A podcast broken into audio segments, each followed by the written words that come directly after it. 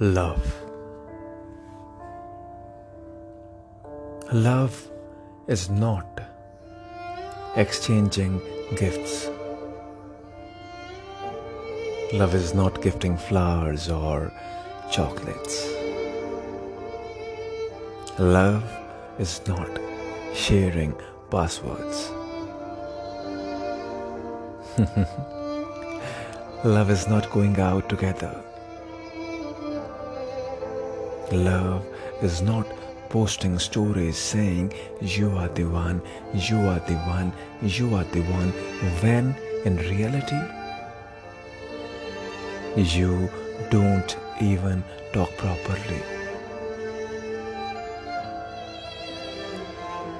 Love is not just limited to romantic status. Love is not what you think. You know what love is? Just a mere presence of someone that enlightens your whole damn mood. When someone includes you in their prayers. When someone's smile is worth everything